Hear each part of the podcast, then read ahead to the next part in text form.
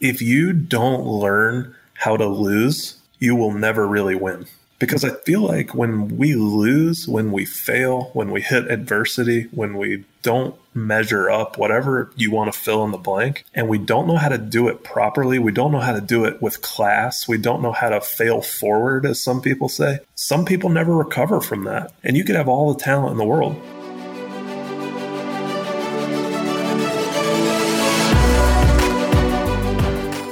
Hello and welcome to Ahead of the Curve. I am Jonathan Gelner, and thank you so much for joining us.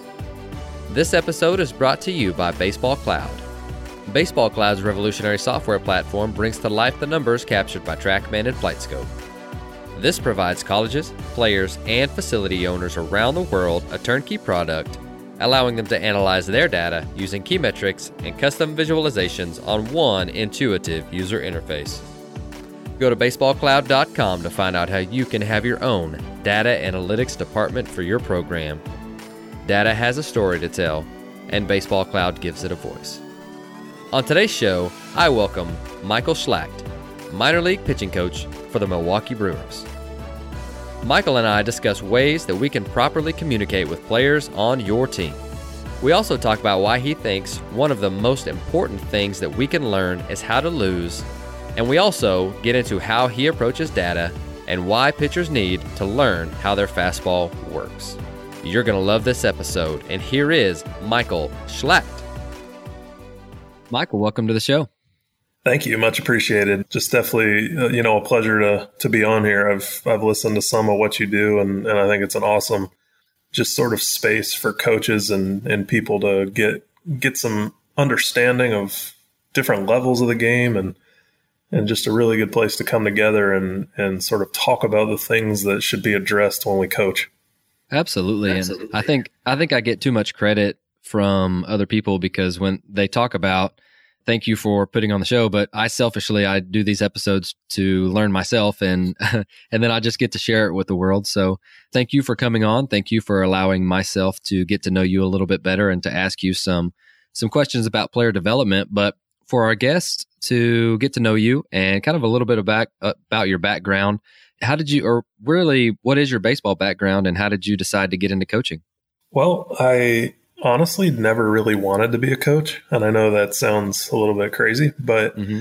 my goal was since I was a little boy to be a major league baseball player. And, and so I went through that whole process. I worked hard. I did the things that everybody does. I got drafted out of high school. I played. I and my story started to change when I had an injury to my shoulder. So I tore my rotator cuff. I had a surgery. I was making a comeback. Tore my labrum, and that kind of ended things. So I went seven years in the Rangers organization, mm-hmm. bounced around indie ball, and finally had an injury that I just couldn't overcome.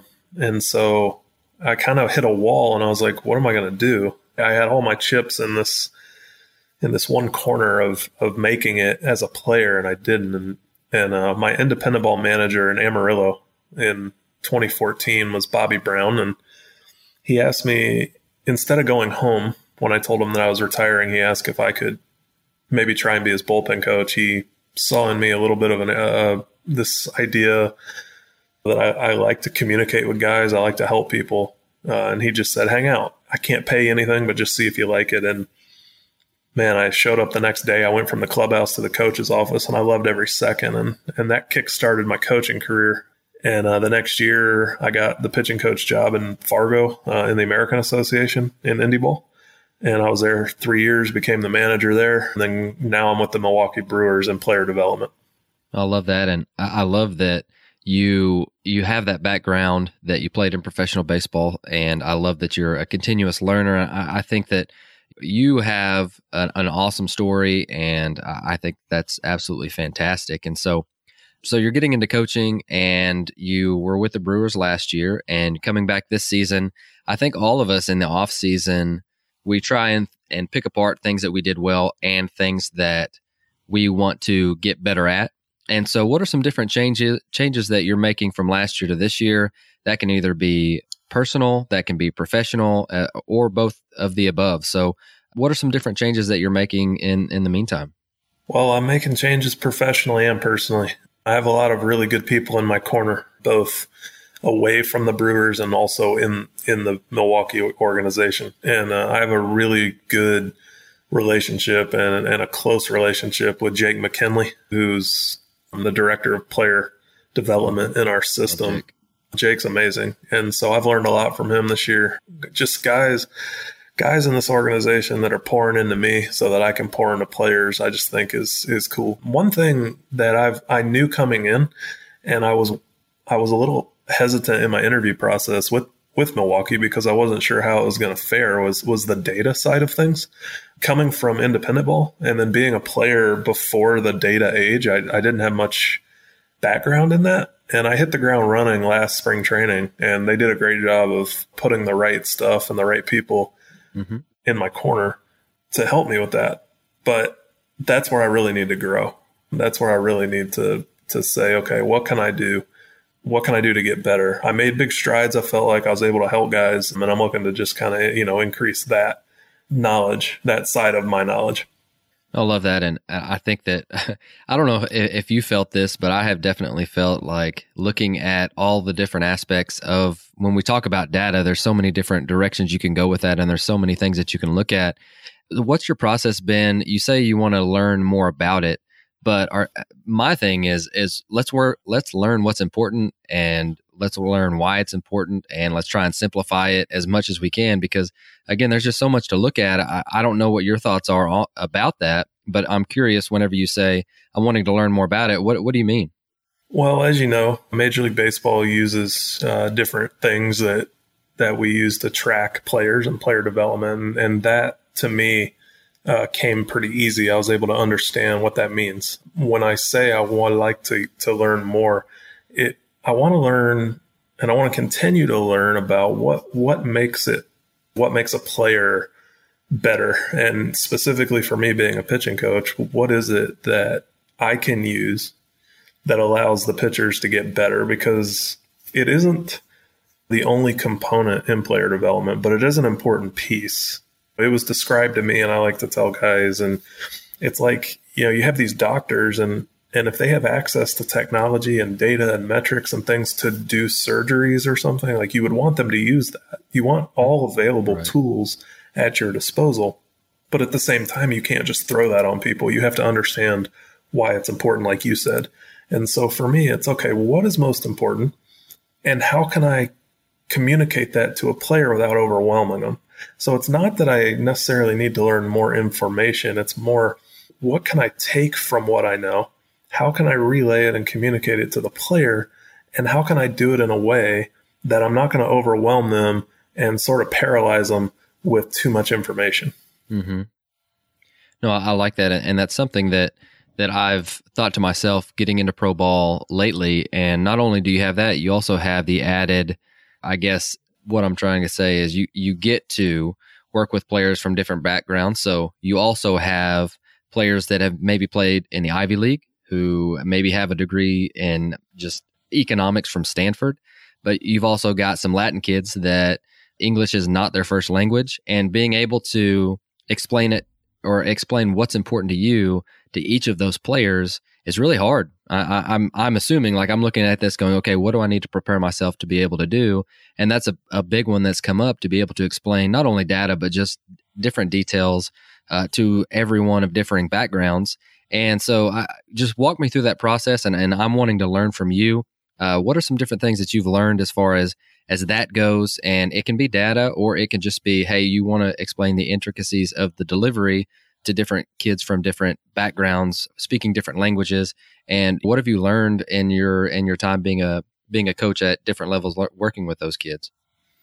I've been really blessed to have coached at independent ball levels. I've coached high school, I've done the private lessons, you know, obviously with major league organization. And the number one thing, whether you're relaying data, whether you're relaying information, is to first understand the player's background that you're coaching. You know, you have to know them as people. You have to know where they came from. You have to know what their learning styles are. There's so many different learning styles. I mean, think about school. Like if you run into that teacher that that can only teach visually, and you just don't learn that way or the teacher that never puts anything up visually and only talks and lectures mm-hmm. and you never have any notes or anything that you can visually see it's hard and so the first step is learning who your player is like love that what's their background like what were their parents like were they were they pushed by them? What was their upbringing? Where are they from? I mean, regionally, so many things come into into play. And then you start talking about guys from other countries. I mean, wh- where do they come from? What what does that mean? And and once you get that, not only do the, does the player understand that you care about them on a personal level, which opens big doors, also it helps you coach them better because number one we don't want to be cookie cutter coaches that's what i call it you know where it's like you lay out you roll out this dough and you have one cookie cutter that's mm-hmm. like in the shape of a star and you just stamp right. all these different ones that doesn't do anybody any good understanding who they are where they come from then allows us to open the door whether we're talking data whether we're talking mechanics whether we're talking the mental side whatever it is understand them first help them second and so, whenever you're you're getting to know these players, what are some different ways that uh, you get to know them? Is it just, hey, I, I'm going to learn about their background first. I'm going to ask them just where they come from, what they like, what they don't like, some different things, or and even asking them, hey, what data do you like? And I want to get to know them. I want to let them know that I care, and I also want to to get to learn the learner, like you're talking about. So, what are some different ways that you do that? Well, the beautiful thing about that is that a lot of it just sort of comes organically. Being around, like the, the number one thing that helped me be able to communicate with guys and, and help them understand was number one, just having that open door policy, letting them understand that, that I am there for them. And I'm not just there for them for something that benefits me. Because I think it's easy to say, hey, like I'm here for you when you're throwing well, because that mm-hmm. makes me look good.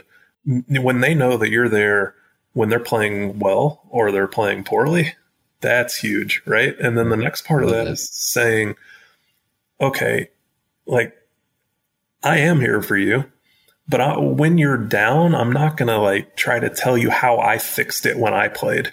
You want to say, look, I realize you just gave up an eight spot and that's really bad, but let me tell you about a time that that happened to me. And it doesn't mean that you're sitting here saying, well, that never happened, or you're pretending that it didn't happen, or you're showing them, like, hey, I did it too, but now look at me. It's not that. It's just being vulnerable and letting them know that you will be at their level wherever their level is. So when these guys give up eight runs and they've had maybe the worst game of their career, mm-hmm. specifically like this year, I, this past year, I was in the Pioneer League. So I had a lot of guys that were new to Pro Ball. They were right out of the draft. And when you come out of the draft, you've been successful your whole life. And sometimes that first level is where you kind of get punched in the gut. And um, meeting guys where they are in their first taste of real failure is where the most rich communication, the most rich conversations start. And mm-hmm. once they know you're there with them in the trenches, that is where it all kind of grows out of.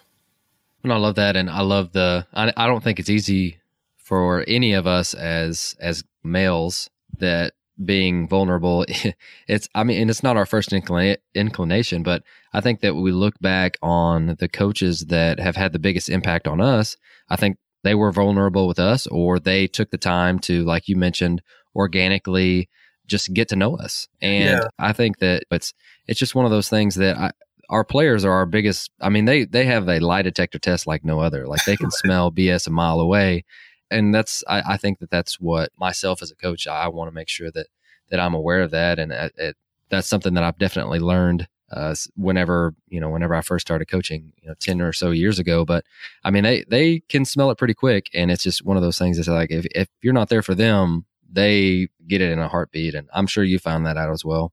Yeah, and I feel like vulnerable is one word you can insert any word that fits your situation, but for me it was vulnerable because we feel like we have to have all the answers when we're a leader. We feel like like when our players come to us we need to have the answer right then. And there's something really uh, rich about a player asking you a question and you saying you know what? I don't know but let me find that out for you because what that shows them is that you care enough that in your time away, you're going to be studying or learning something for them for their benefit. And that's one quick, easy way to say, look, I care about you. It's not mm-hmm. like, oh, coach has all the answers and I'm not really sure if that's right or not. But like mm-hmm. he didn't mm-hmm. even give me the time of day. He just had this quick answer, you know, saying, I don't know, but let me find out or let's work on this together. There's something really nice about that. And, and it really does open the door for players to feel like they're cared for deeper than just like, well, what's coach in it? You know, he's only in it for himself. yeah. And you, and you say quick and easy. I think the first time that we do that, it's not, it's not easy. And then it, it gets easier whenever we develop that relationship with them. Cause I know, I know the first time that, you know, whenever, again, I was a 21 year old and I was teaching seniors and they were like three years younger than me. And whenever they'd ask me questions, I would, even if I didn't know the answer, I would pretend like I did, right? Because I thought that the minute that I didn't have the answer, I would lose all credibility and they would write me off. And I think once we get to a certain extent, if we do that every single time that they ask us a question, then I think that they will probably smell that out pretty quick. But I, I truly do like the first time that I was like, man, that's a great question. I don't know. Let me go find that out it was not only did it make me feel better, it like you you mentioned the several different things of of how you made the player feel whenever you did that, and mm-hmm. it, it took the burden off you of having to know every single thing. But at the same time, it's like, hey, you're being vulnerable with them, and you don't know it, but hey, you're going to work to go get it, and you're going to find it, and, and I think that that's where I think the the maturation of the coach process comes in, and and I'm absolutely with you right there. But man, it's I love the the player the, get, the getting to know the player conversation, but I want to get into some pitching development. Okay. And you mentioned that you had an arm injury, which led you to getting into coaching after independent ball. And, and I, and I love that. I love getting to hear your experience with that. And, and so we're right in the middle of off season whenever we're recording this and we're ramping up to in season. And so this is kind of a broad question, but for you, if you're working with guys in the off season let's say at the pro level or it, right after you did your exit meetings, what are some different things that you had those guys focus on? And then we'll kind of curtail it to the amateur side here in just a minute. But especially for the pro side, I mean, what what would what advice would would you give any pro pitchers that are listening or any guys working with with those guys in the off season? What what should their off season look like? Man, that's a great question. And off season goals, just like in season goals, are so different for every player. So we could go a million Absolutely. ways with this. But the neat thing too, and you were talking about kind of curtailing it to the amateur guy, they're not always that different. You know, I think I think at times, like when you're an amateur coach or you're an amateur player, you're like, man, one day when I'm a pro, I'll be look at all this stuff I'll be doing. I'll be. You get to spring training, and you watch players doing things that that you did as an amateur. Like it's not that the game mm-hmm. is always that much different. Like of course there's a huge talent jump and and of course like the players are are a lot better and the competition's a lot better, but a lot of it comes to comes down to consistency. Sure. You look at the difference between some guys that are pitching in college and some guys that are pitching in professional baseball. I don't know that there's much of a stuff difference. I'm sure in some cases there are, but I know that there's a consistency difference in executing sure. pitches, you know, the the velocity in a lot of cases and and things like that. But when you're talking about off-season development, I mean, I think the number one thing that guys need to understand is how does your fastball work? We learn to throw a fastball right away when we're playing the game, but what does it do? Mm-hmm. Like, does it have ride? Does it have run? Like, what is it? And how does it work? And how can you play that into your benefit? And once you know that, that helps you more easily develop your off speed pitch because the whole idea of tunneling, the whole idea of using data to your advantage would be what does my fastball do? And what's the best way for me to create deception off of that? If you're trying to create a curveball that looks like Clayton Kershaw's, but your fastball works a different way, it's going to be easier to see. If you're trying to develop a slider, like pick a person that's got a nasty slider, Max Scherzer or something, but like your fastball has different movement to it, it's not always going to work. That's not saying that you shouldn't work on new pitches. But if you don't understand your fastball and mm-hmm. the profile that it has, you'll never truly understand the best pitches for you to work off of that. So we always talk about that and and we say what is it that that your pitch does and how can you better deceive the hitter with it? No, I really like that. And again, that's a good advice from a guy that's in the big leagues all the way down to the youth level. And I mean, whenever you're looking at baseball from the outside or from the, I guess, from the highest level down, we, you start to see some different commonalities, different problems, or at least you're seeing maybe some different common problems that keep coming up at your level that maybe could have been fixed earlier. And so with this question, it's what are we missing from the amateur level that when they get to pro ball, they need to know? And you've talked about consistency. You've talked about knowing how to use their fastball, and I really like those. But is there anything else that you you see on a consistent basis that you're like, man, you should have learned this in, in high school or, or JUCO ball, or you you played three years at a D one and and you didn't know this? And is there anything that comes up whenever you think about that? Yeah, yeah, absolutely. And and I love answering this question because people automatically go, "All right, I'm going to write this down because it's going to be some good mechanical stuff and it has nothing to do with baseball." If you don't learn how to lose, you will never really win. Like I wish that I could get my hands on these guys 5 years earlier, 10 years earlier to say when you lose, when you fail, you need to learn to do it properly, and that will help you 10 years from now. Okay. There couldn't be anything more important than that. Because I feel like when we lose, when we fail, when we hit adversity, when we don't measure up, whatever you want to fill in the blank, and we don't know how to do it properly, we don't know how to do it with class, we don't know how to fail forward, as some people say. Some people never recover from that. And you could have all the talent in the world, but if you can't self evaluate enough to say, man, I'm not good enough, and here's what I need to do to improve. And in other words, I failed, but instead of throwing a pity party for myself, I'm going to figure out what the lesson is that needs to come from that. We'll never truly win and find success. So that's the one thing I feel like we're missing is teaching. You know, it's easy to teach guys how to win. Like sure. I don't think we learn as much from winning as we do losing. If we can if we can have our head on straight, and if we can be mature enough to say, okay, I lost and that stings and that's okay, but here's what I'm going to learn from it and I'm going to be better because of it, I think we're going to be able to mold better competitors and better athletes in the future. Well, most of the guys that you get, they probably haven't failed a ton anyways. No. And and that's part of my job, honestly, at the lower levels of the minor leagues. These guys come in, they've never failed, and that's my opportunity to say, look, you might not have lost it or you've never lost before, or you do it very rarely, or like you know that the next time you come out, you're going to win.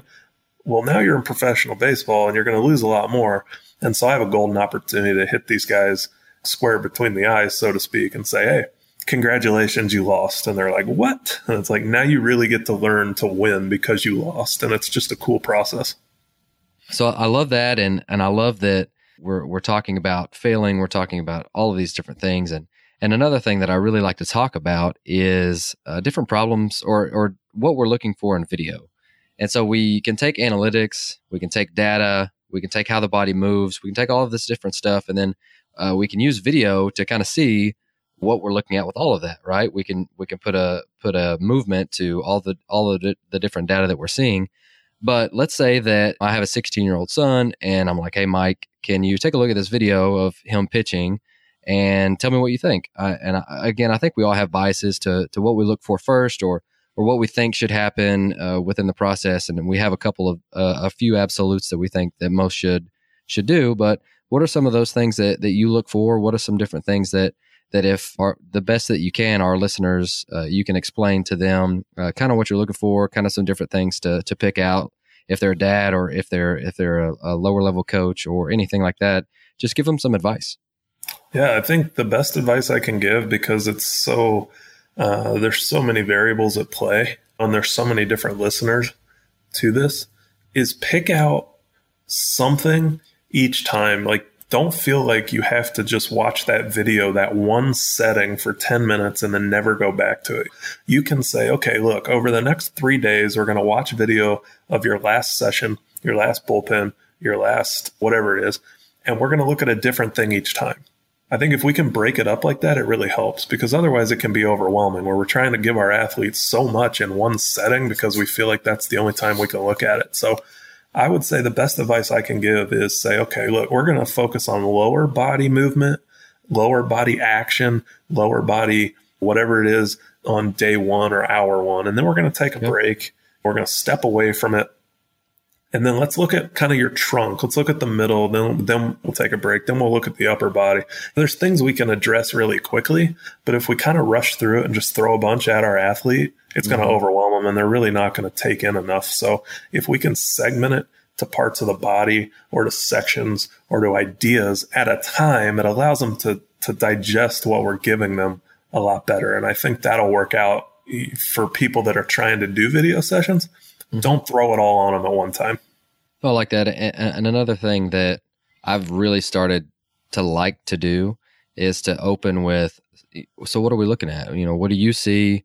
What are is this consistent with what you've seen in the past? And you'll have some guys that are like, I, I have no idea, coach. But it at least it gives them that mm-hmm. opportunity to share first rather than me flipping the script and going, Hey, y- your lower body sucks using some pitching terms. I was like, you don't move very well. Your arm action is terrible. Your you know, inverted W, future time, whatever. So I think that opening with a question has really been helpful, and I'm, I'm sure with pro guys there there will be some that really surprise you with their with their thoughts on uh, how how well they look at video, and there are probably some that are like, "This is like the second or third time I've ever looked at myself." Yeah, is that, is that about right? Yeah, exactly right. And and the cool thing is, this is one of the ways that, like we talked about at the very beginning, sometimes mm-hmm. getting in that video room is the best way to sort of open the door and figure out how your athlete learns. We talked about that a little bit. Like learning how they learn is critical.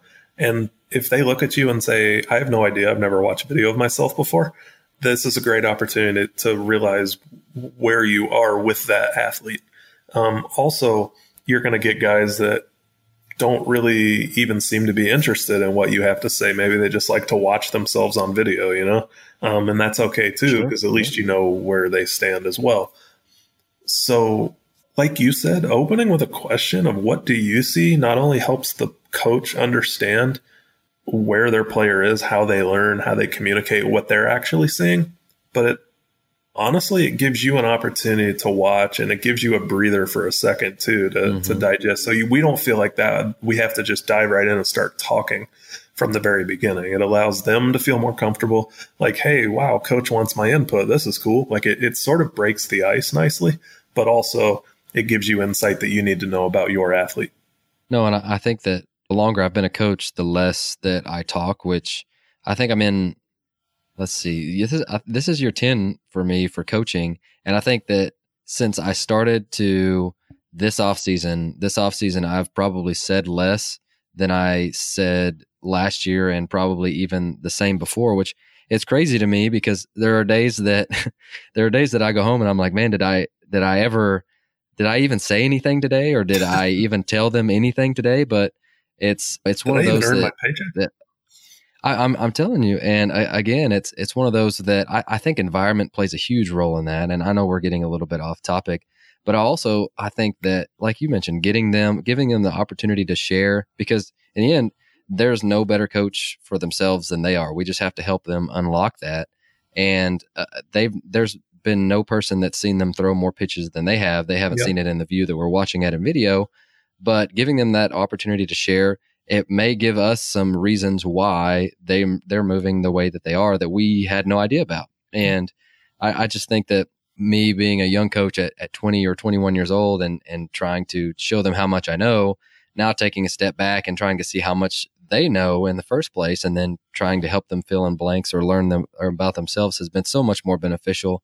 And I, again you're going to have your guys for maybe a month maybe a year uh, hopefully no more than that, and then they're moving up, and then they have to be able to do it without you, and yep. and I, it'll be the same thing same thing for me, and, and has been am, in my amateur career as well. But it's just one of those things that I'm like, it's they the the more that I talk, the less that they're actually learning, and the more that they're going to turn me off. But if I, I think that if I can say less, if I can ask the right questions, then when I do say things, it's going to mean a little bit more, to, if that makes sense. Yeah, well, and and you could apply this in so many different life situations. I mean, think about like as a parent, as a brother, or like a sibling, as a friend, whatever it is. It's like the people that talk a whole lot and never actually listen.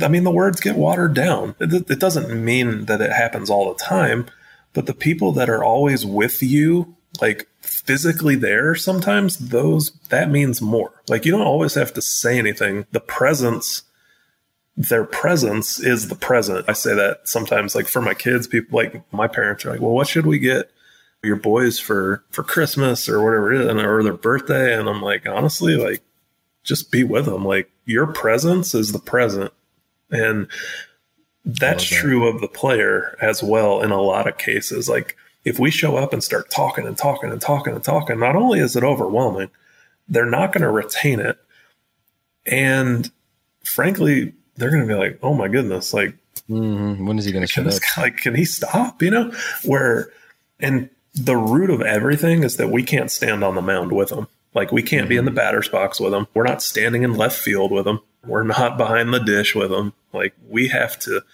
to prepare them the best way that we know how, give them the best available methods to learn, and then we watch them run onto the field and we have to trust that our coaching has done enough to allow them to be successful. Have we put right. our athlete in the best possible scenario to succeed?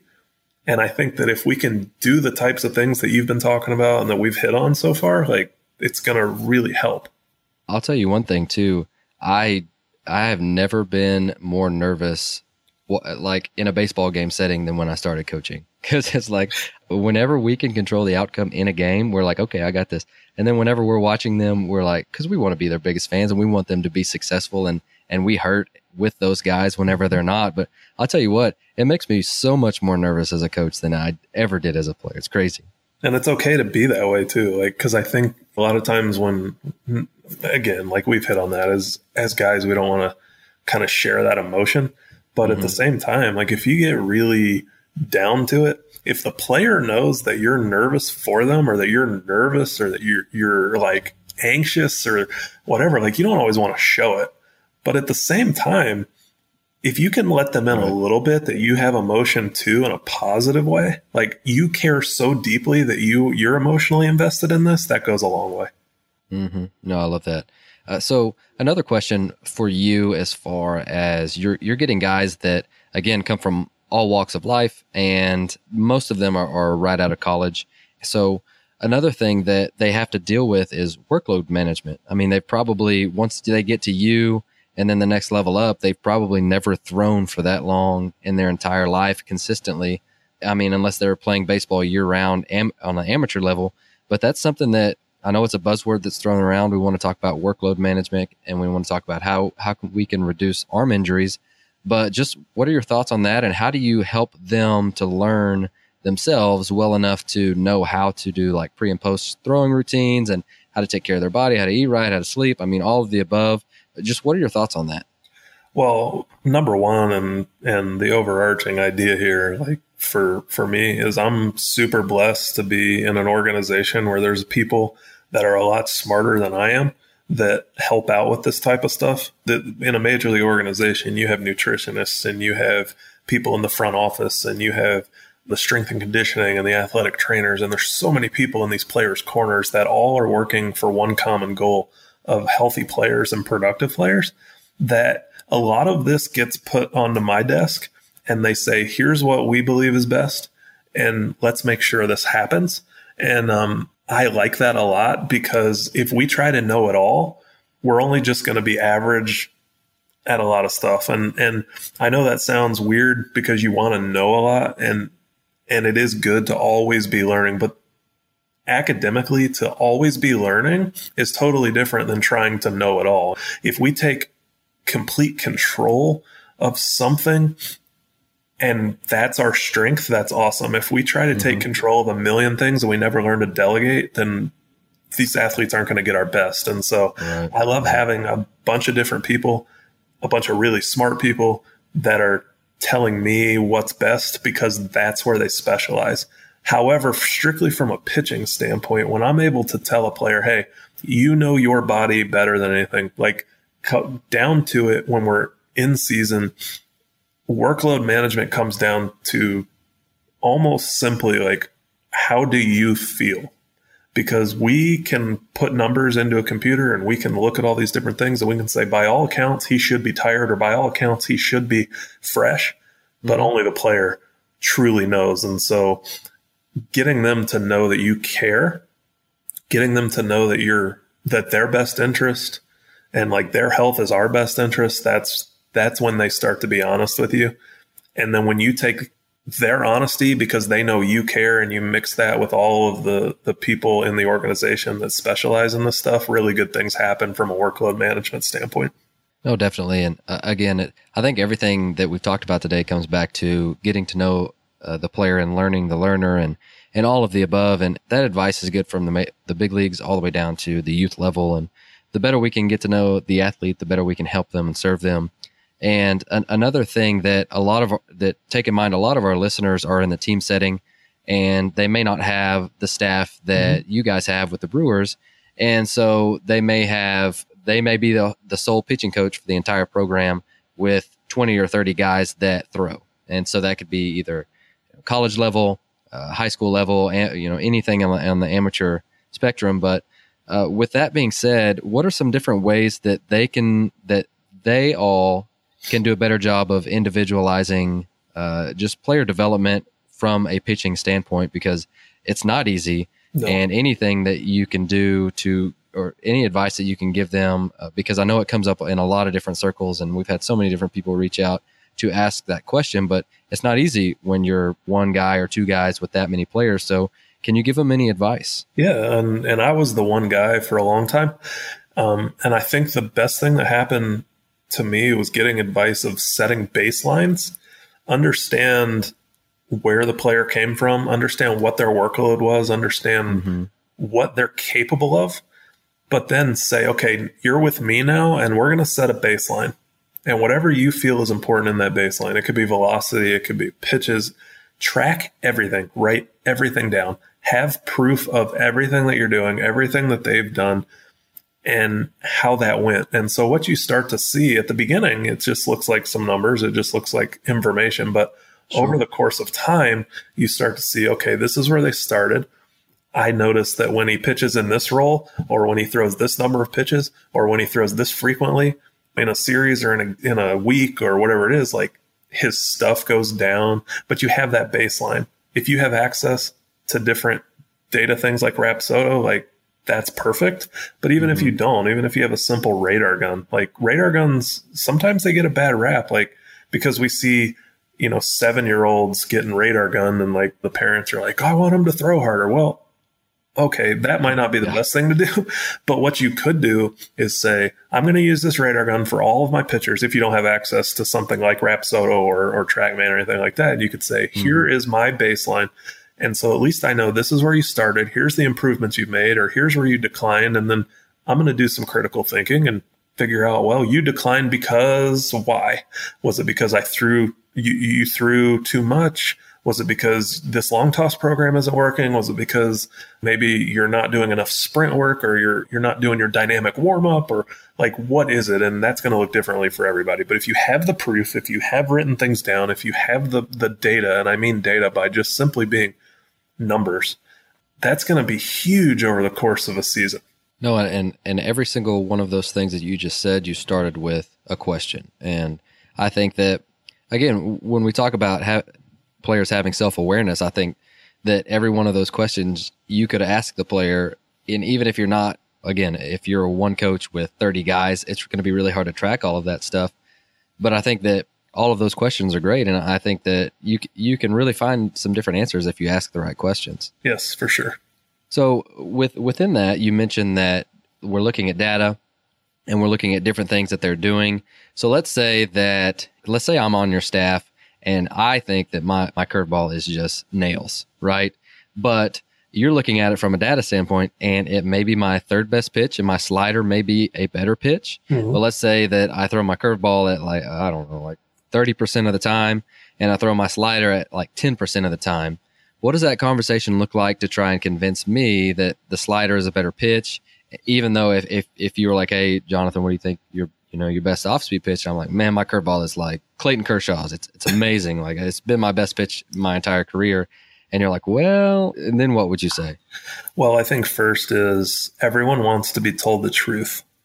People don't like to hear the truth all the time, but everyone wants it. Sure. And yeah, there's 100%. so many situations in my past where it's like I really wanted the truth, I just didn't want to hear it because sometimes it's not what we want to hear, but it's what we need. And so I love that. I would say, listen, Jonathan, I love that your confidence allows you to to believe in your curveball and that's what you need in order to improve it but let's look at what actually needs to happen for you to be successful and so then that opens the door like they say okay wow like this guy he recognized that I'm confident mm-hmm. but he mm-hmm. also told me straight up like but if you really want to be successful here's what we need to look at so it's not that you're spitting on on your curveball. It's not that I'm saying, "Hey, trash it, don't ever throw it again." It's saying, "Hey, while we make your curveball better, and here's why." Let me show you the best way that you can be successful now. And it's mm-hmm. because you're not throwing your slider enough, which actually plays off your fastball better, or actually has the better data, or actually has better ability to be the swing and miss pitch. So the conversation has to look like it has to be centered around truth. Sure. And and if it's not centered around truth, or we kind of beat around the bush, or we kind of act hesitant, or we're kind like, I don't know how to tell you this, but it's like, well, hmm. you're gonna, I need to tell you anyway, and so mm-hmm. I might as well get right to it. But if we tell truth and there's no like care or love behind it, it's not going to be well received, right? If they know you care and they know that that you have their best interest in mind, the truth will will sting a little less because they'll know that it's actually for their better. Right, and I, I mean, I, I, think that we we as coaches, and I I am completely talking about myself uh, again, and and I guess the third person, but uh, looking back, I would sugarcoat things rather than telling the athlete what they needed to do to get better, and so that's something that I'm a, a people pleaser, and I love, or I, I guess, and and I'm started to to try and get better at this, but being able to tell the truth with love and we're we're always toeing that line of hey this is a truth that sh- maybe not should be said and it's kind of our opinion but you're talking about hey here's here's the data here's what it says. I heard you out. I love that you're talking about this but here you know here's something to back it up and here's what's going to make you better in your career. I think with this this is what data is saying and this is what hitters are doing against you and this is what's going to just going to make you better which is going to help hopefully help us to get you to the big leagues someday which yeah. I think if you're telling a player, hey, this is this is not my opinion. This is something that that I, or it may be your opinion, but it, it's something that I've I've been working through. It's something that's deeply rooted in a lot of the different things that that I believe in. Here's the information, and now it's up to you to go to go execute. But right. telling the truth and not beating around the bush is, I, man, I, I look back again early in my career, and and I I wanted to help the athlete get better and, and tell them that, hey, you're, you may be better than they are because we're always toeing that line between totally breaking them down and then helping them help sugarcoat things to not get better. But I, I love that. And, and that's something that I'm continually trying to get better at just because uh, I want to do it eloquently, but the player also needs to hear it. And early on in my career, I don't think I did a very good job with that. And I'm not even sure that it really matters how you deliver it as long as they know that you care about them the truth yeah, whether whether it's a really heated situation whether it's like a situation that you have to tiptoe more carefully whether it's whatever it is like as long as you're truthful and as long as they know that you care about them it'll be received it might just take them 24 hours they might have to sleep on it and you got to be okay with that because there's a lot of situations where these guys are confident you know and, and as a player like you, you're you're driven by competition and proving people wrong. And so like a mm-hmm. natural response to you saying that to a, to a player, or like if I said that to you, like your natural response might be, Oh yeah, well my curveball is good. Let me show him. Sure. Which is, which is, but that's great. Like at least then you know your player has that in them, but at the same time you have the proof. And it doesn't always have to be what you're looking at on a computer screen. You can give them real world examples and say, Hey, like, but your last outing, can you count how many times X happened when you threw your slider versus how many times whatever happened when you threw your curveball. Even if you don't have access to Rapsodo or TrackMan or anything like that, give them examples. Sure. You could say, look, here's why. And I've written down every single time you threw your slider in this count, or every time you followed your slider with this, or every time, whatever it is, here's what happened. And I just want you to be the best that you can be. It'll, mm-hmm. it, even if it takes 24 hours, even if it takes a week, even if like the next year, they never actually came around with you as their coach, but the next year they come back and they're like, Hey coach, like, you remember you said that? Yeah, I finally figured it out. Like, cause sometimes mm-hmm. our job as a coach, like we want to be the one that does all the changing, you know, we want to like, we want the light bulb to go off with every player.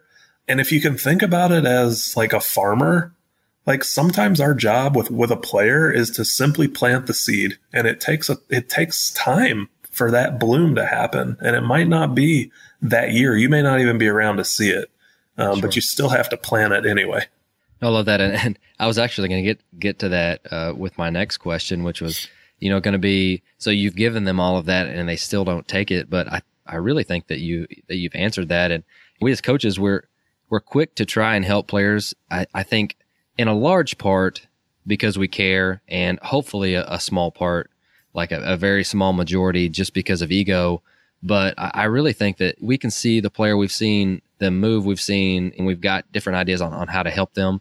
But if they don't buy into it, then it's then it's not going to make them better. And I think that you did a, such a great job of, of saying planting seeds because you've given them data, you've get or you've given them countless examples of of why you think that it should happen, and if they don't take it, then we should move on. Like, or or it may, like you mentioned, it may take a season, and it may take them having some failure and losing uh, to be able to make those adjustments, and that's okay. Yeah. And if we if we don't think that that's okay, then I think that we're probably taking too much ego into thinking that we can change a player's career based on one conversation. Yeah, I had coaches in 2004 when I first entered professional baseball that told me stuff, and it didn't make sense until I got to double A, like years later. It didn't, or it didn't make sense until I got hurt and I had to learn how to actually pitch. I didn't have like pure stuff anymore or uh, whatever it was. Like, and, and sometimes like that's the, the gap that I lived that out was from 2004 to 2010 and in some cases, it was 2004 to 2013 or, or something where it's like, if only I would have listened in 2005 to what my coach said, but still the coach planted the seed anyway. And, and that's our job. Like if you, a, a cool example is like when you look at how long it actually takes bamboo to grow, um, and I don't know the exact number, but I was reading about this where it, bamboo takes years and years and years and years and years to even break the ground. But like that plant or that seed had been down there for many years. And so that it, we have to sort of be a farmer coach. Like we have to say i don't know what the weather's going to be there's so many variables that are out of my control like i realized that a tornado could come and rip up my crops like i realized that it could rain and, and for days and like they never grow like or you fill in the blank with what could happen but I'm still going to plant the seeds. I'm still going to do my work. I'm still going to plow the field. I'm still going to do the things that I need to do. Because if I do it and I do it diligently and I do it with a lot of love and I do it with a lot of knowledge or the best knowledge that I can have, I'm giving my crops the best opportunity to grow and to become all that they are created to be. Sure, sure. I think that you just mentioned the difference between hearing something and listening and then uh, understanding it, which I think is wisdom over time. And, and I, I think that once we get the player to buy into that or letting them do that on their own, then you're going to be able to make meaningful, meaningful conversations and meaningful adjustments rather than making them do something to when then they're just doing it half-assed and not not getting any better. They're not, not getting the buy-in that you want from them, right. and they're they may be feeling uncomfortable on the mound or in the box. But I'd like to learn again a little bit more about you on the personal side and the learning side. And so let's uh, let's go with some quick hitters here. And the first one is what's something that you've learned lately that's gotten you really excited? Man, I've recently been going through the driveline pitching certification and not necessarily like one thing, but to sit there and to to go through this process and to learn a whole lot about pitching, a whole lot about science, a whole lot about biomechanics, a whole lot about everything that I didn't know is really humbling. And I'm really excited that you can be in the game for a really long time and never know it all. It just brings like a renewed passion to every day that you get to wake up and like kind of be expectant. Like, what is it today that I'm going to learn? And as I go through these things and I, and I see these different ideas that that I'm learning about, I think I'm most excited about the direction that the game is going. I think there's a lot of people buying in to science and they're buying in to player development and they're buying into culture and they're buying into all these things that are going to make our game better. And we're in this window of time where people are going to look back and see that this is where the momentum shift happened. Like baseball began to get better, culture began to get better, player development began to get better. And and this group of coaches was a big part of it. And so I'm excited to learn more and to be a, be around people that are that are forward facing like that. Uh, what is something that you guys that you do specifically, or it could be an organizational thing, it could be just a thing that you do with with your with your pitchers that you're working with. But what's something that you do that that they love? Like it could be a game, it could be a competition, it could be something that you guys just do for fun. But if you showed up tomorrow and you said, "Hey guys, we're doing this," they would get so excited. Uh, what would that be? I think it's organizationally, but it's also me is creating competition in whatever it is that we're doing. I mean, some of the most mundane tasks on a baseball field can be PFPs, you know, but to to create a game, to create competition around it where you not only are getting the competitive juices flowing, but you're also getting them better. And I, I think that's that's the one thing that I feel like, especially in an extended spring training setting where it can be a mm-hmm. really low pulse at times, um, mm-hmm. Keeping guys at the height of their competitiveness is huge. And, and that could go for high schoolers or travel ball, or that could go down to little league even. It's like nobody really likes to practice. I think if you ask 20 players, like, do you, would you rather practice or would you rather play? I think you know what the answer is overwhelmingly. And so to me, that's a little bit sad because if you're not able to practice, like, and you're not having fun in practice, there's probably something wrong.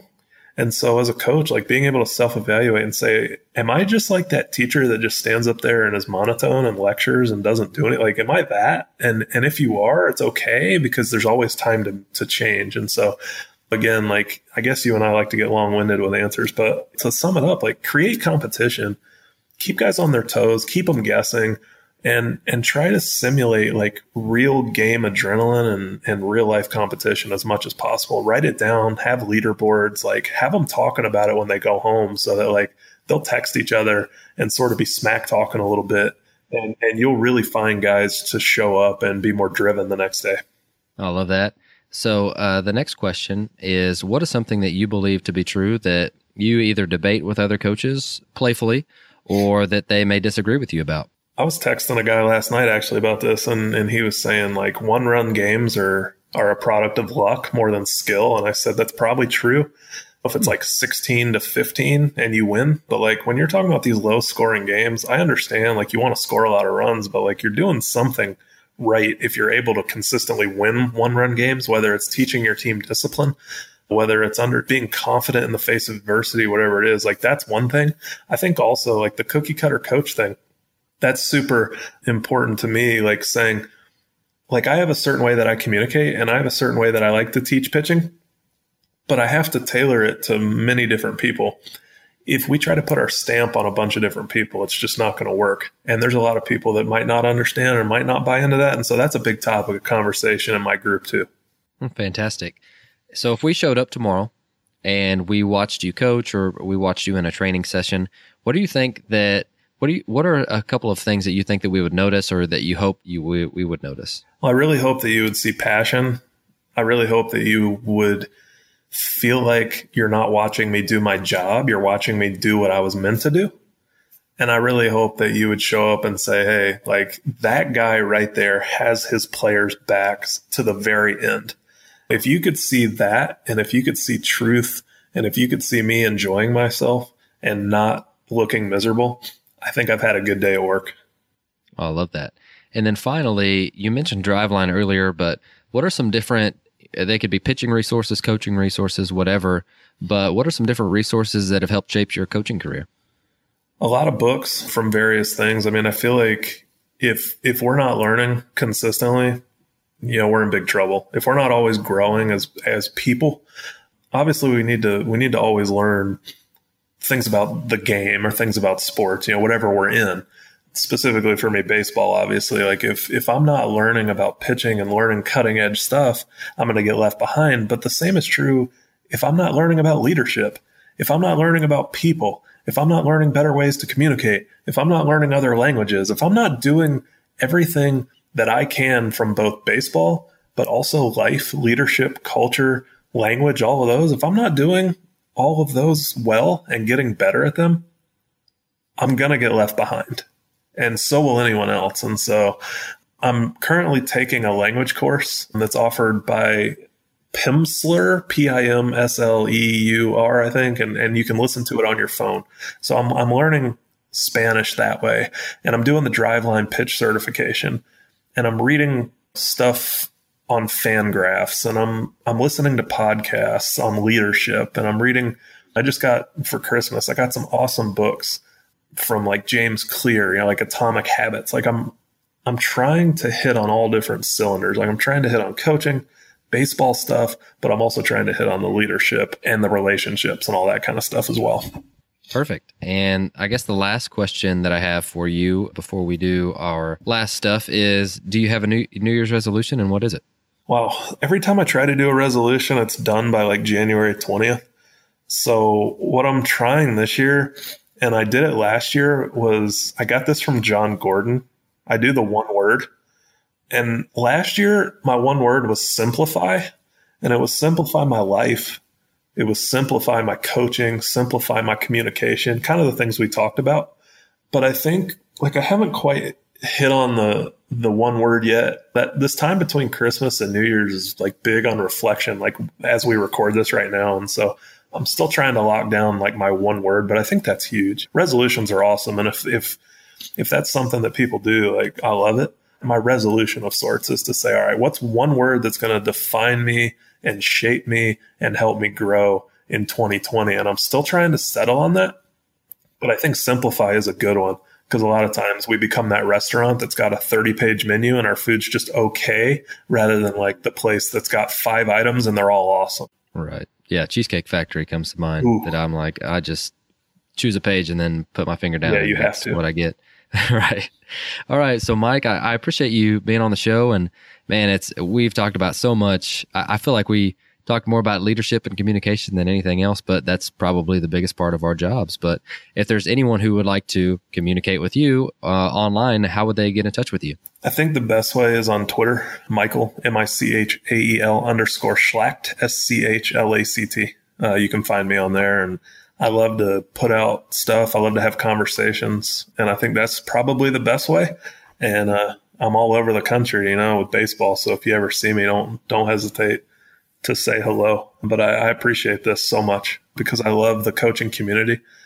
And as a professional coach now, I love pouring into coaches that are coaching the young kids because before we know it and before we can blink an eye, those 10 year olds are in pro ball or those 10 year olds are fathers or they're in the workforce or they're contributing to society. And it's like we feel like as coaches, we're not doing anything if they don't get better on the field. But if we're really coaching them, not only are they getting better on the field, but they're becoming better people too. And I think that sometimes means more than anything else because, like, we forget that coaches probably influence people more than their own parents do because we're with them more. And sometimes we're that only positive influence they get. So I think remembering, like, one day, whoever's wearing your uniform, they're only wearing it for one year on average but they're going to be people that are contributing and living in society for years to come. And so let's let's strive to make them better people. Let's strive to make them better parents, better leaders, and I think we can't go wrong in that way. Well, and I wow, I, I don't think there's a better way to end the show than that. I was gonna ask you if there's anything you'd like to tell our listeners before you go, and I still will. But that's a great way to end it. But is there anything else that you'd like to tell them? Man, just just that. That's my charge to coaches. Like remember that the people that you're leading are going to go places well, well, well after the game's over. You know, they're going to take that uniform off, but they're going to be members of society. They're going to be dads and they're going to be moms and they're going to be, they're just going to be out there and, and strive to be that leader that they say your name or your organization when people ask them, man, like when when did your life turn around? Or when did you learn that? When did you become so wise? Or what, like, be the coach that they say, that guy helped me see it.